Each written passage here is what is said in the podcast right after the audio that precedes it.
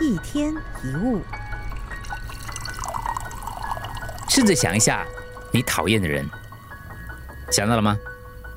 你为什么会讨厌那个人？答案可能是讨厌他的声音、性格不合、外形我不喜欢，这个类型我最讨厌的。好，我们换个角度，客观的审视这些原因，很多都是情绪上的问题，就对方来说都是无可奈何的。比如，我们认为对方声音听起来很讨厌，但是他的声音可能生来就是如此，改变也不大的。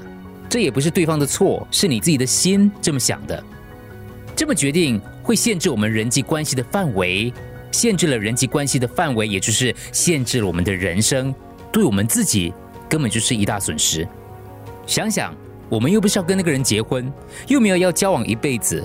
彼此相关联的时间可能只占我们人生当中的一小部分嘛？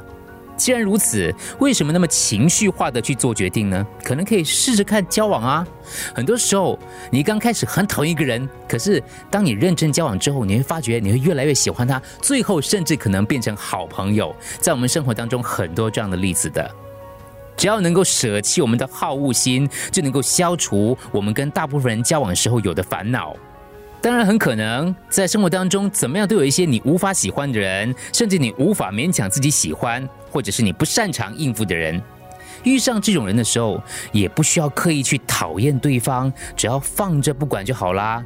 何必要费心思去讨厌他呢？